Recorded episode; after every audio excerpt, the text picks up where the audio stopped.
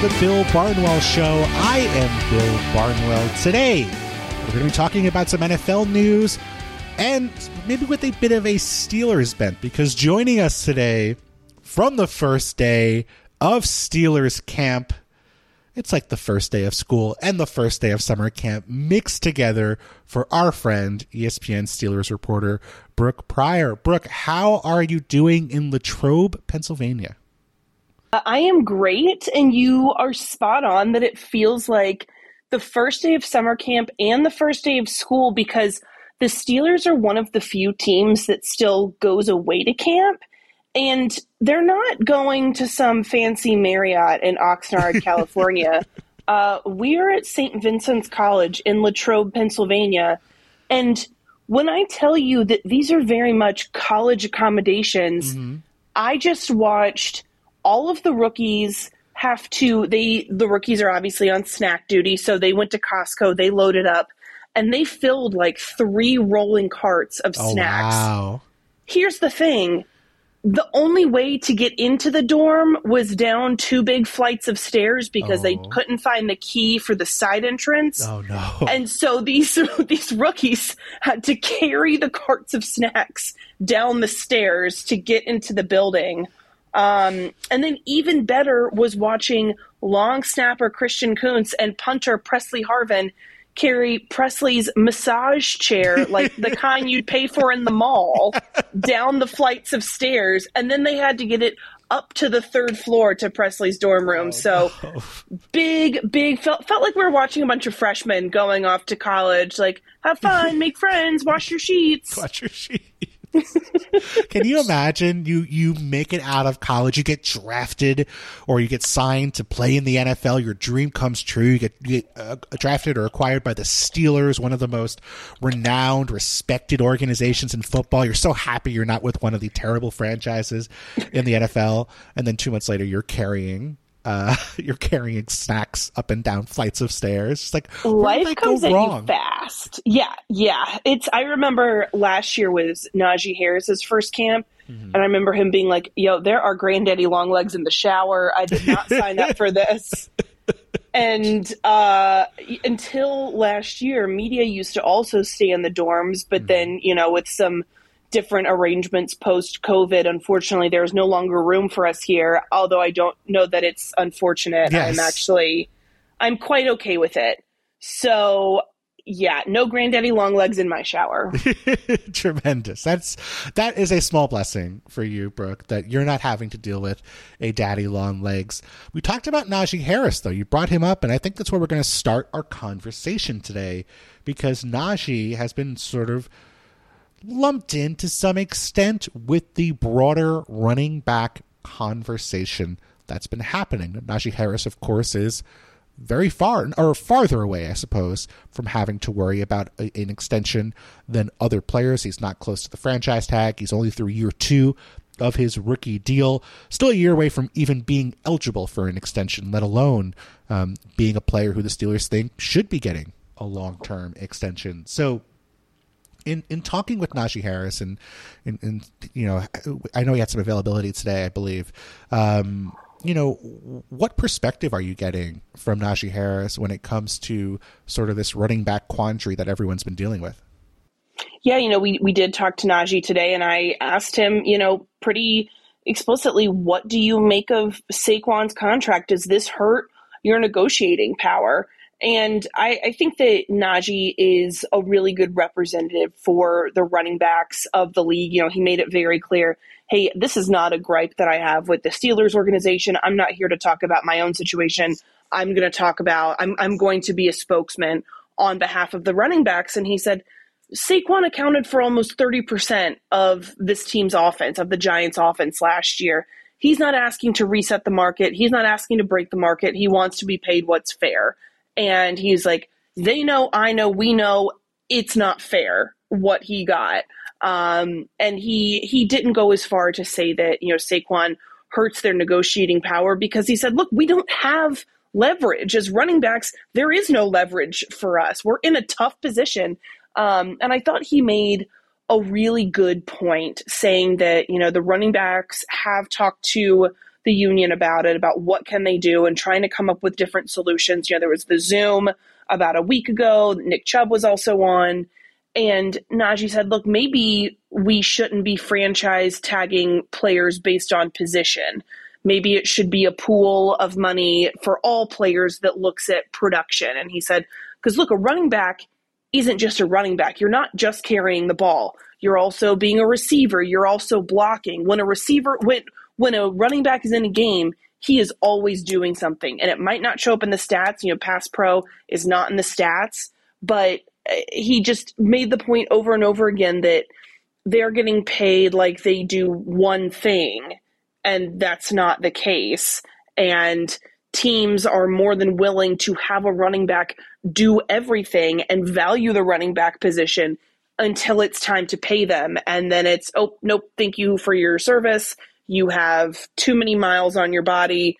We're going to move on to somebody cheaper and younger. And so I, I understand the frustration that he's dealing with and that all of these running backs are dealing with. But, you know, I, I also asked him what he learned from the Le'Veon Bell situation. And obviously he was not on the team yet, but that's still something that's, you know, talked about within this organization. There's not a lot of people left from that time, but still, I, I, think that you know there can be some lessons learned, and he wasn't willing to go into that because he did not want to make this about the Steelers. But it is, uh, I hate to say the cliche, rock in a hard place, but that's what it is. You know, do you sit out and possibly accelerate the end of your career? That's what happened to Le'Veon Bell, trying to get more money and what he thought he was worth, and now he's not relevant. He's not really in the league anymore. So do you do that, or do you take a reduction in play for less than what you believe your value is. And you know yes it's we're all talking about millions of dollars here but do you accept that and maybe hurt the negotiating power of your position as a whole while also knowing that your position doesn't have a lot of negotiating power to begin with? Yeah and i think that's sort of one of the distinctions that's important to make here is you know, when you look at Saquon's deal, for example, where, you know, he got an extra $900,000 or so in incentives to um, sort of get him over the line, make him feel good about where he was after the franchise tag, get him in camp early in camp.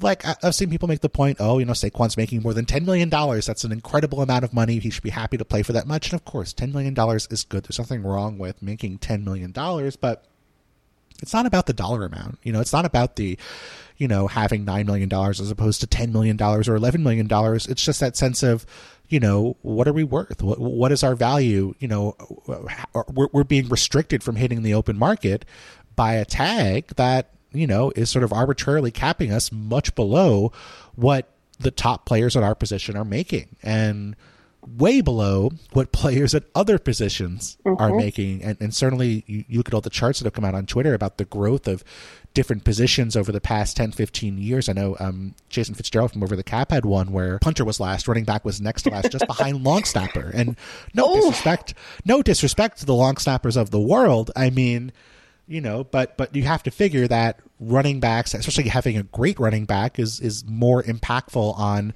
consistently winning football games than having the best long snapper in football. So it, it really feels like a situation where you know there there are these sort of barriers between even the possibility of a player getting what he's worth because now for for not just for this class of free agents but what it looks like next year and presumably through the entirety of the sort of negotiating window for a Najee Harris if he does become a player that the Steelers want to extend you know there's going to be a major gap between the franchise tag and the top of the running back market and mm-hmm. that's going to you know arbitrarily cap what a player like Najee Harris can get. And so, you know, for for a guy like like Najee, where uh, you know, I'll be honest, I don't think he's been an incredibly efficient back. I don't think he's been an incredibly effective back on a snap by snap basis. And of course, the offensive line is part of that. There's there's reasonable arguments to be made about Najee, but what he's done really well, where he's been valuable, is he's answered the bell. He's been there every mm-hmm. week. He's shouldered an enormous workload for a Steelers team that's been in transition, that had a quarterback in Ben Roethlisberger who was not you know at the very end of his career, and of course a quarterback last year, and Kenny Pickett at the very start of his. Najee has been the guy who's had to sort of shoulder that workload of being the, the the player the offense could rely upon, or the player the offense could could you know build upon as they evolve in, at quarterback. And so the idea from Najee Harris's perspective that I'm going to be the guy you can rely upon until I get eligible for an extension and then suddenly well you've got too much tread on your tires or you mm-hmm. know you, you've taken too many carries that's got to be incredibly frustrating and even scary i would say yeah and demoralizing too i think that yes football is absolutely a business and this is a team that's going to make smart business financial decisions, especially when you have a guy like Omar Khan, who's now the general manager, who was known for a long time in the league and, and in this organization as the cap guy, as the numbers guy. Um, they're going to make business decisions. But I think that when you also look at it from the perspective of Najee Harris is a guy that is a leader on this team, that they have said, we want you to be a leader, that they are really pushing him toward that path of being a captain, being a voice in the locker room, um, you know, wanting him to help the new guys adjust and kind of, in a lot of ways, be one of the bridge players between the Ben Roethlisberger era and the Kenny Pickett era. Obviously, Kenny Pickett is a big part of that leadership team, also. But I mean, when you look at the young core of this team, being guys like Najee and Kenny and Minkah Fitzpatrick and TJ Watt, I can't imagine what it would be like to be in that position and say, "Hey, we're putting so much on you. We, you know, you are available every week. You are literally giving your all for this team, but you're only worth, you know, we're only going to franchise tag you because we don't want to pay you anymore and we don't want to give you that security that you really want because, you know, there's a better deal to be had elsewhere." Um, I think that, that that has got to be really frustrating and, like you said, really scary um, and you know, Najee talked about the timing of these conversations. You know, is there any optimism? You know, is it good to have these conversations now? And he said, yeah, because we want it so that guys like Bijan Robinson, when it's his turn to negotiate, maybe this is resolved by then. You know, I think that that they're projecting on down the line, and they don't want to get to a point where this position is devalued even more. Um, and so they're trying to stop the skid while they can or while they feel like they can. But I mean, it very much feels like it's an uphill battle. Um, and to your point, you know, Najee has not been the most efficient back. Um, but I think a lot of that has been the situations that he has been put in. Um, you know, not only is it the offensive line and changing quarterbacks, he's hurt but also he was running the ball a lot on first and second down. I mean, my God, the number of times in my play by play that I wrote down first and 10, Harris carry plus two. I mean, it was, I don't think that that was entirely his fault. A lot of it were the calls that were being put in. I mean, it was the most predictable offense. And I hope that this year the playbook gets opened up a little bit more. They are less predictable and that we see him be put in some different situations. And I think the development of Kenny Pickett and the consistency of having Pickett and some of these second year weapons like a, a George Pickens um, is going to help this offense grow some more, be a little bit more explosive maybe I'm just trying to manifest because I only watched like 10 passing touchdowns last year. And that is, that is really hard when you look at all your friends covering other teams and like, wow, you watched Lamar Jackson and you watched Patrick Mahomes and I watched more interceptions than touchdowns, I think. And that was that talk about demoralizing. That was up there. Yeah, that that's a real thing. Like like I think when you talk to people on the beat, I'm I'm not frankly talented enough to be on a beat. But when I talk to people who are on the beat, like that comes up a lot. You'll hear people be like, "Man, I wish I was covering a more fun team, or I wish I was covering the like everyone. I think wishes they were covering the Chiefs because you're. I guess the positives are you get a really exciting team. The negative is that you're traveling every year during the postseason instead of being able to go on vacation in January. So, uh, poor, poor, priorities, I, right? I, I, always joke about poor Mike Reiss, who's had to cover like two and a half extra seasons of football over twenty years with the Patriots by virtue of the playoffs every year. So, I guess it's I mean, a trade off it is. And look, I covered the Chiefs in the 2018 right. season. I have seen fun football. I am cautiously optimistic that I'm going to see some more fun football. And I also, I will admit, I am the eternal optimist about literally everything. I mean, that is why I did not wear sunscreen today because I thought, oh, the sun's not going to be that strong. I'm going to be fine. Um, so I'm built I- different. exactly. In my mind, everything works out and it's all rainbows and sunshines Mhm. always. Um, and so I, I, I say this knowing that I am an optimist, but I do think the Steelers offense as a whole will be more fun this year. And if it's not, that is a shame because when you look at this roster, this offensive roster, and you have guys like a George Pickens, a Pat Freiermuth, a Najee Harris, their skill positions are, are pretty well stocked. I think they probably need a little bit more receiver depth. They did trade for Allen Robinson. Um, Calvin Austin the third is healthy now. Mhm. I could see. I, I kind of feel like they need they need like just one more guy in that mix, and maybe a third running back. Mhm. But Pat Freiermuth is playing really well. You add Darnell Washington. Um, uh, Kenny Pickett is, I think, one of I, I think is the most overlooked quarterback in the AFC North, Mhm. certainly. Um, but you know when the when your other quarterbacks are Lamar Jackson, Joe Burrow, and Deshaun Watson, it's kind of like you know a, a default thing. But I I think they're going to take people by I, I hate to say by surprise because they're the Steelers, and so you're never actually surprised when the Steelers do well. But I think that they are going to be more a factor than they have been recently. This podcast is proud to be supported by Jets Pizza, the number one pick in Detroit style pizza. Why? It's simple. Jets is better with the thickest, crispiest, cheesiest Detroit style pizza in the country. There is no competition. And right now, get $5 off any eight corner pizza with code 8SAVE. That's the number 8 S A V E. Go to jetspizza.com to learn more and find a Jets Pizza location near you. Again, try Jet's signature eight corner pizza and get $5 off with code 8SAVE. That's number 8 S A V E. Jet's Pizza. Better because it has to be. Well, you mentioned the Chiefs, and I want to talk about them as well because they are in a sort of unique situation right now, which I, I can't recall a situation where we had a similar sort of team in the NFL in recent years, where, of course, they're coming off of the Super Bowl. They're the most pass happy team in the league.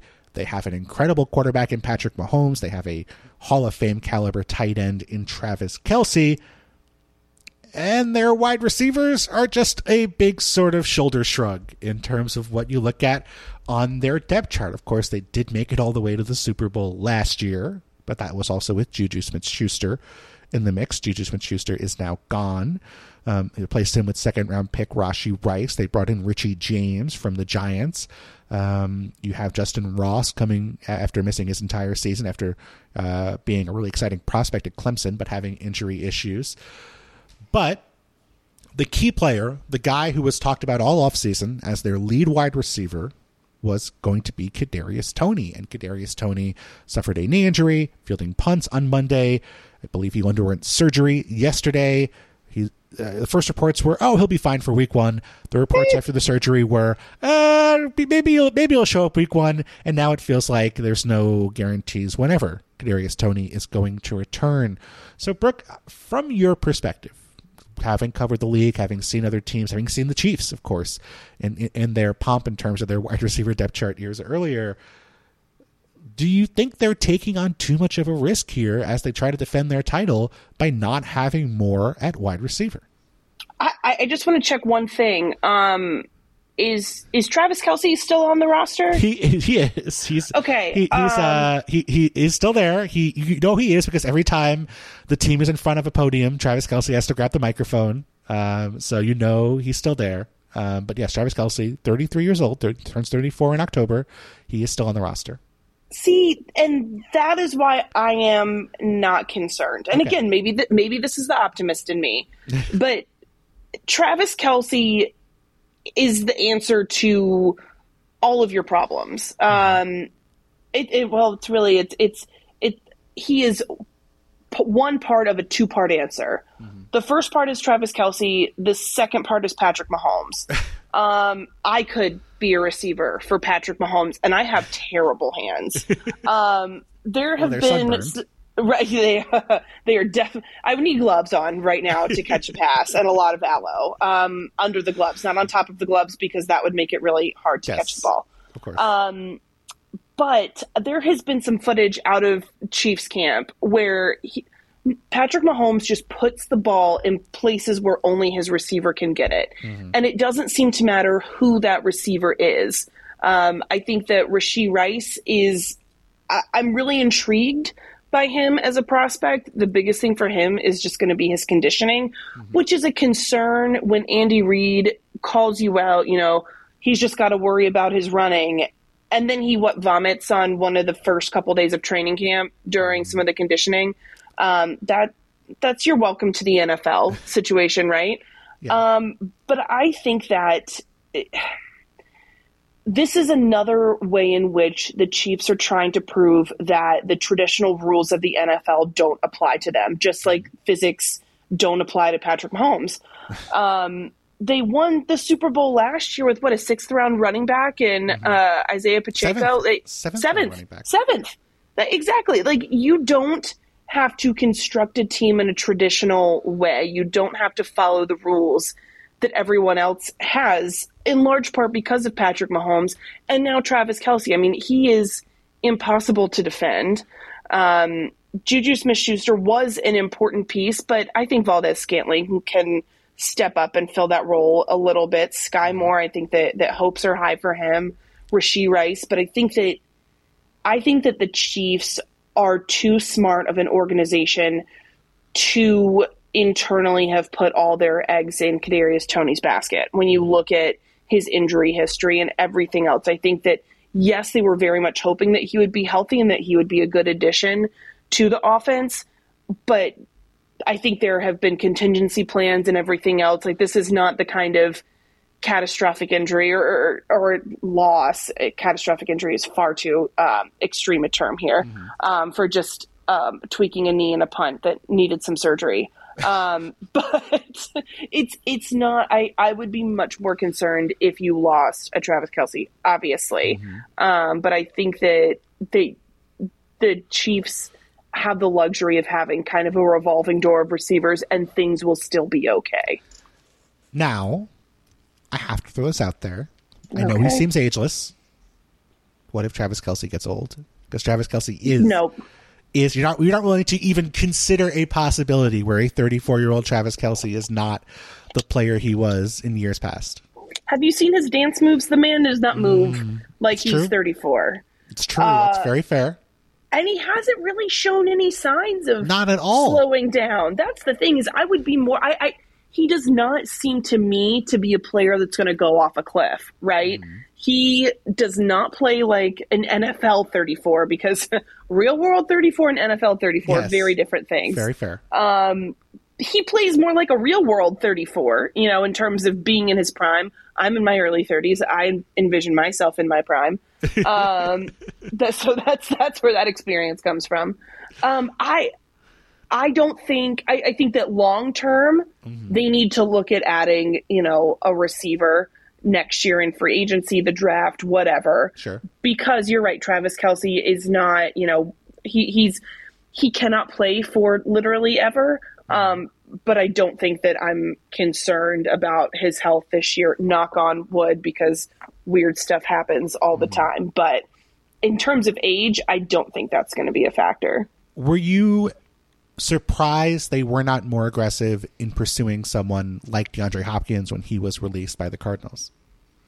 A little bit, um, because that would have made their offense really, really fun. I mean, it's already fun, but again, I think that that just speaks to the confidence that they have in Patrick Mahomes, and maybe it's also a little bit of arrogance. Um, like I said, you know, they they won the Super Bowl last year without having this star-studded support cast around him outside of you know Kelce and and yes Juju too, um, but he Juju is not playing the way he was when he first got in the league. Sure. So I, I think that part of that is, you know, hey, it would be a luxury if we got DeAndre Hopkins and in today's NFL, sometimes those luxury additions like Christian McCaffrey to the 49ers, which I didn't love when it first happened, that turned out to be the difference maker down the stretch. So sometimes those luxury additions are what you need as a team to to go to the next tier. But again, the Chiefs are like, "Hey, you know what? We're going to we're to do things our way. Mm-hmm. It's worked out pretty well so far. Let's keep seeing how this goes." I I'm, I'm I'm so fascinated because you just look at other teams around the NFL and there's just such a desperation to add as many playmakers as possible. I mean, the Raiders go out and they're not even a competitive team. They're they're hoping they can compete with the Chiefs. They go out and trade a one and a two for Davante Adams. The Dolphins go out and and they are desperate to add another piece for Tua Tagovailoa, and they go out and get Tyreek Hill. The Eagles make a run with Jalen Hurts by trading for AJ Brown. The Cowboys this year go out and trade for Brandin Cooks, and the Chiefs are just like, nah, we're yeah, good. That, we're just gonna draft a guy. We'll figure it out. It's incredible. you know what? It that's also very much a Brett Veach thing to mm-hmm. do. Is that I from from being around him and seeing how this organization works, they know that they don't have to add the headline name, the the top free agent. Mm-hmm. They, I think, take a lot of pride in bargain bin shopping in some ways. like I, am not gonna lie, I, there are stores that I can go in, and yes, I can find something that's you know full price on the rack, which sure. I couldn't do when I was a kid. My parents would never let me do that. We went straight uh-huh. to the clearance section. Sure. But I take, I have way more fun going back to the sale room in Anthropologie and mm-hmm. trying to find that like one piece of clothing, that like one dress that's in my size, that's on sale, that like, that's wow, I got a great deal. Yes. And you know what? I did that a couple weeks ago and I wore the dress to the wedding, got a ton of compliments on it. And. I was mm-hmm. like, yeah, I found it on sale at Anthropologie. Wow. That's how the Chiefs build their roster. is they're like, I'm going to find that one thing that slipped through the cracks. I mean, a couple of years ago when they traded with the Steelers for Melvin Ingram, he was disgruntled in Pittsburgh. He wanted to get out. Was he the difference maker? No, but he was a great addition to that team, and that's just kind of how they like to operate. Like, ooh, we we like us. We we are going to be savvy shoppers here. We don't have to get the newest, hottest headline thing. We can kind of you know build our wardrobe with some some bargain bin finds, and I'm all about that. I appreciate that. That's where this went. Was we're going to talk about Brooke's Anthropologie find for this wedding. As someone who lived literally the window in my living room faced an Anthropologie, oh um, I, have spent a disproportionate amount of time in Anthropologie over the last couple of years. Now that I've just moved, no longer Anthropologie adjacent. I feel like it's the end of an era for me in so many ways. Oh, that is so sad. I hope you poured one out. I'm going to pour one out for you. Um, I would, I, I, yeah, I, I, do joke that I would pay rent at Anthropologie, or I basically pay my rent there. Um, if I lived across from one, that would be so real. Um, yeah. So it is safer for me that I am not in proximity to one, which there's not one in Latrobe. So good news for everyone. Not yet. Not yet. Doesn't mean not yet. In the future. There is a Starbucks. There is a Starbucks. That's major progress. Truly. Um, to be fair, not I got to figure not great coffee in the Latrobe dorms is my hunch for the poor Steelers rookies. I did not see a Keurig being carried in, but maybe somebody had one in like a tote bag or a couple different guys had like Lululemon, like the the bags that you get mm-hmm. when you mm-hmm. check out, and like that's a great thing to carry some K cups in. Mm-hmm. So would not shock me if they have some of those. But I, I'm not gonna lie, the cafeteria for training camp. We get mm-hmm. to eat there after the players do. I yep. mean, I, I, didn't have the coffee today, but they do hook you up with really good ice cream. So it's you know they they do have options other than the dorm snacks. Interesting. Was it Jimmy Butler who had the coffee, like the ten dollar cups of coffee during the NBA bubble during the pandemic? I don't know, but that tracks. Yeah, that, that, that much respect.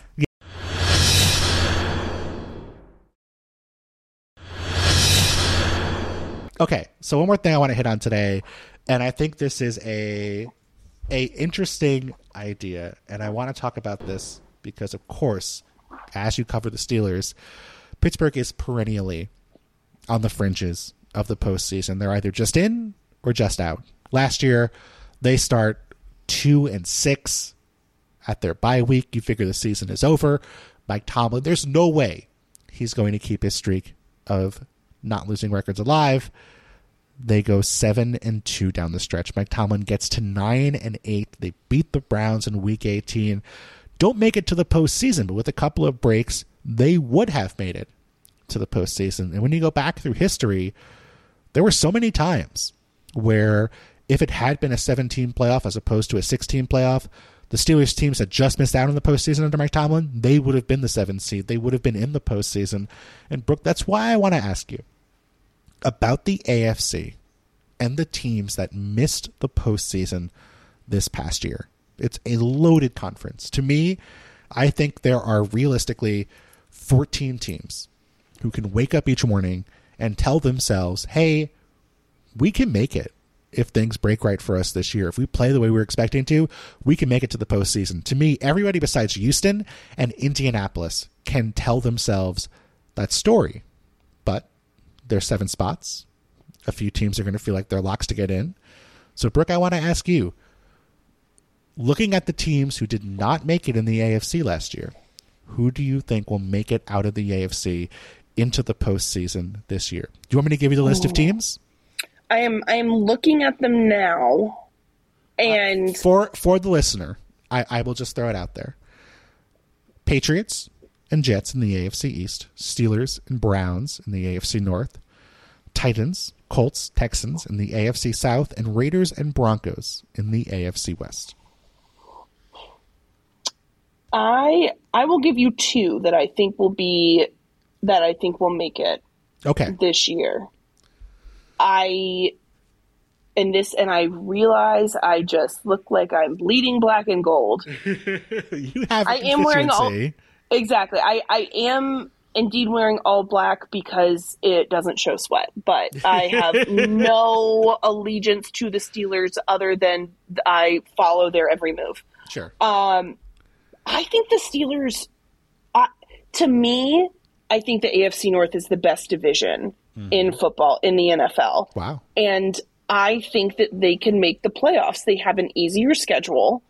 Um, I think that, that to me, the biggest thing is going to be Kenny Pickett's progression from year one to year two. And that's kind of like, yeah, no duh. Uh, you, he does need to make a leap. But just as important is can they continue the momentum that they ended that year on? You mentioned the run that they went on. Kenny mm-hmm. Pickett threw one interception over the last eight games. Wow. When he started off, it was not good. Like, this team was in shambles mm-hmm. in every sense of the word when they got to the bye last year. And then they all had a bunch of come to Jesus meetings with each other, with the coaching staff, with the coordinators and all of a sudden things started to click. The run game started to get better. Pickett started to play better, playing more mistake free. They obviously need some more explosion and they need to have much better red zone efficiency.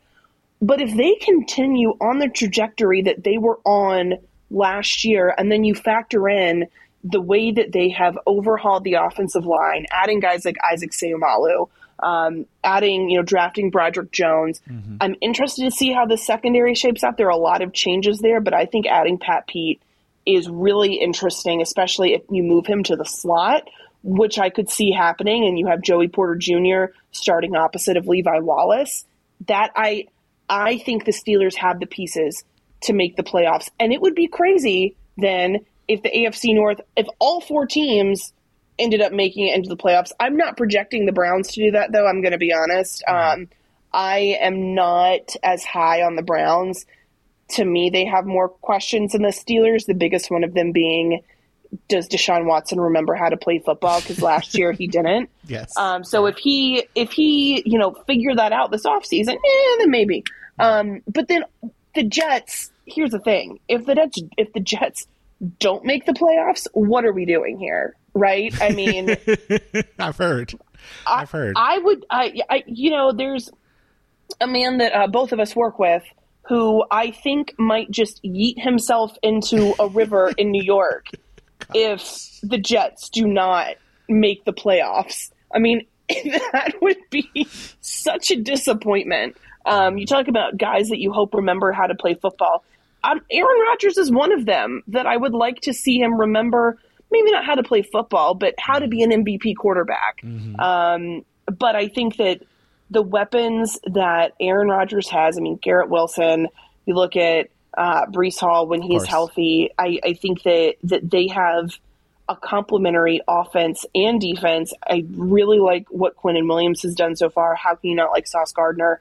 Um, I think that, that they should. That's to me a no brainer. So, but but I don't know. You know, then I look at the list of the teams who made it last year, and I'm mm-hmm. like, I, I don't know who to take That's the out. problem. That's the What if- what if while we redo the whole franchise tag and basically you know renegotiate the cba what if we just redo the playoffs and um, the best afc teams take the spot of like the last three nfc teams That's what it feels like, right? Like I'm looking at the NFC and I'm like, okay, what seven teams are going to make it from the NFC? I know one team from the NFC South is getting in.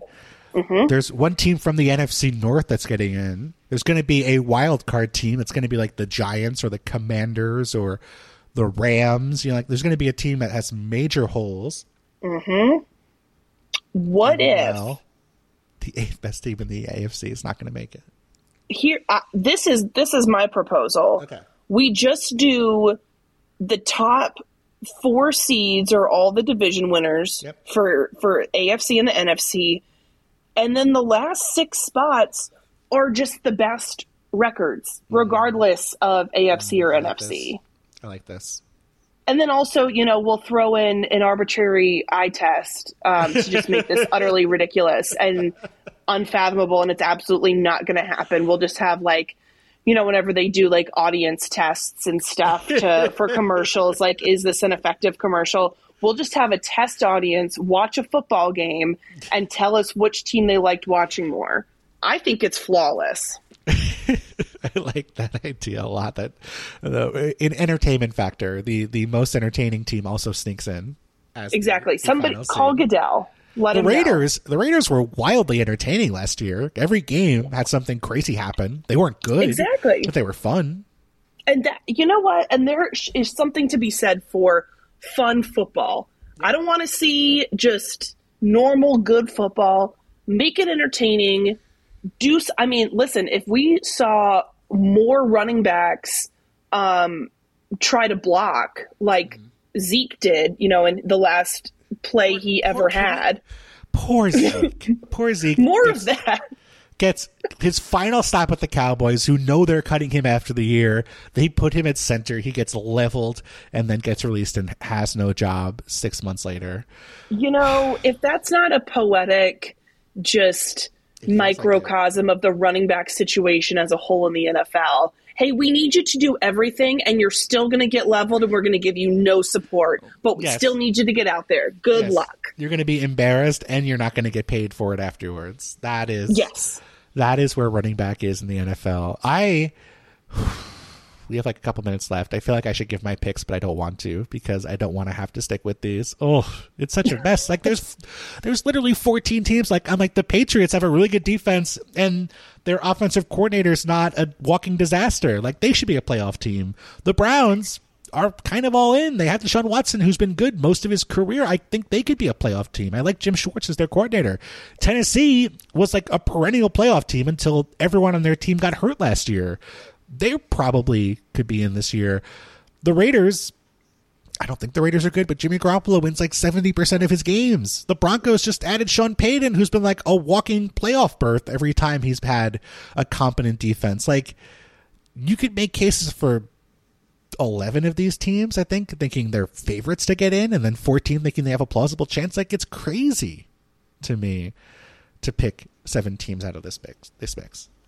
See, we should we should just go with my plan and rip up rip up the playoffs as they stand mm-hmm. now because you're right. There the AFC is absolutely loaded. Okay. If I have to pick two teams we're getting in, I'm saying Browns and Broncos. Two Whoa. last two two last place teams sneak in in the in the AFC. I don't feel good about it.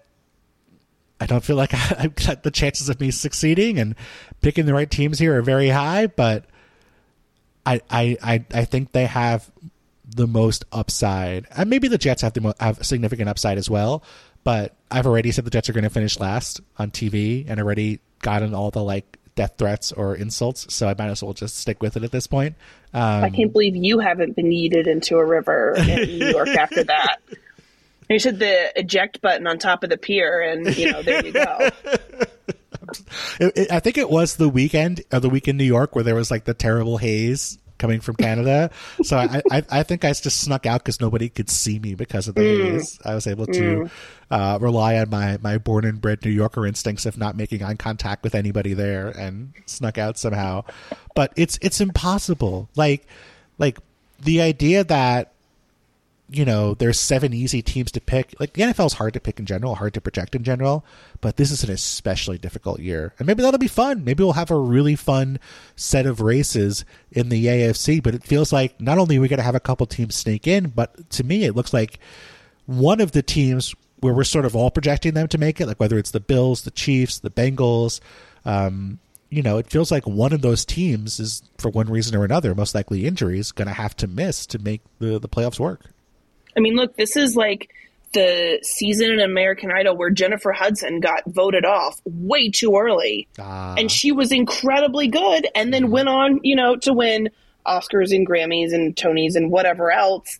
I, there's it, there's just not enough spots to go around, and so somebody really good is not going to end up making the playoffs, and it's it makes me so excited for the season. I'm not going to lie. I woke up this morning and I thought, ugh, time for training camp, time to go get sunburned. And now I'm like ready to run through a wall and like sprint all the way to Canton for the Hall of Fame game. And I'm not even going, but now I'm ready to go watch football. But if that wall was slathered in aloe vera, that would also be nice. Oh, that would, if I could just pick some up on the way, go through an aloe drive through, I'd be set. You know, somebody should come up with that. That's a genius idea. it just gets sprayed like like just just with aloe as you walk through. Oh, instead of a tanning, instead of a sunless tan, like a Yeah. spray tan, a spray aloe booth, I think we're onto something. Mm, not a bad idea. Although I will say the the place it's not likely to be trialed in in my guess, in my estimation, Latrobe, Pennsylvania. Don't think that's going to be the first place they launch this technology. But Brooke, until then, you know where to get sunscreen. You know where to get aloe. Go go get get get to the CVS. Hopefully you'll be fine as camp goes on. But you're just building up your tolerance. You're building up your toughness. You're playing hard out there, just like the the Steelers rookies who had to carry that cart down the stairs. You're you're just doing your best. This is our adversity. I'm I'm going to overcome my adversity. It's very very brave of you, Brooke Pryor. And until then, until you are given an award for toughest beat writer for forgetting to wear sunscreen on your arms for the first day of spring, of spring training of training camp. Brooke, where can people check out your coverage of the Steelers? It will be on. Is it still Twitter X? Um, the platform You can call whatever you to want have here. a blue bird. We're, we're, I'm, I'm Um, not getting paid by them. You can call whatever you want. Great. Uh, on Twitter at, B E Pryor P R Y O R. Um, also Threads, I believe. I will post Wow. things occasionally. I know this is wild, and also on ESPN.com. Tremendous. Brooke, thank you so much. Thanks. All right, thanks so much to Brooke Pryor of ESPN. Love having Brooke on the show. Check her coverage out over at ESPN.com with my work as well. We have more stuff coming next week, more audio here on the Bill Barnwell Show. I hopped on, I think I've done a lot of shows this week. Hopped on ESPN Daily.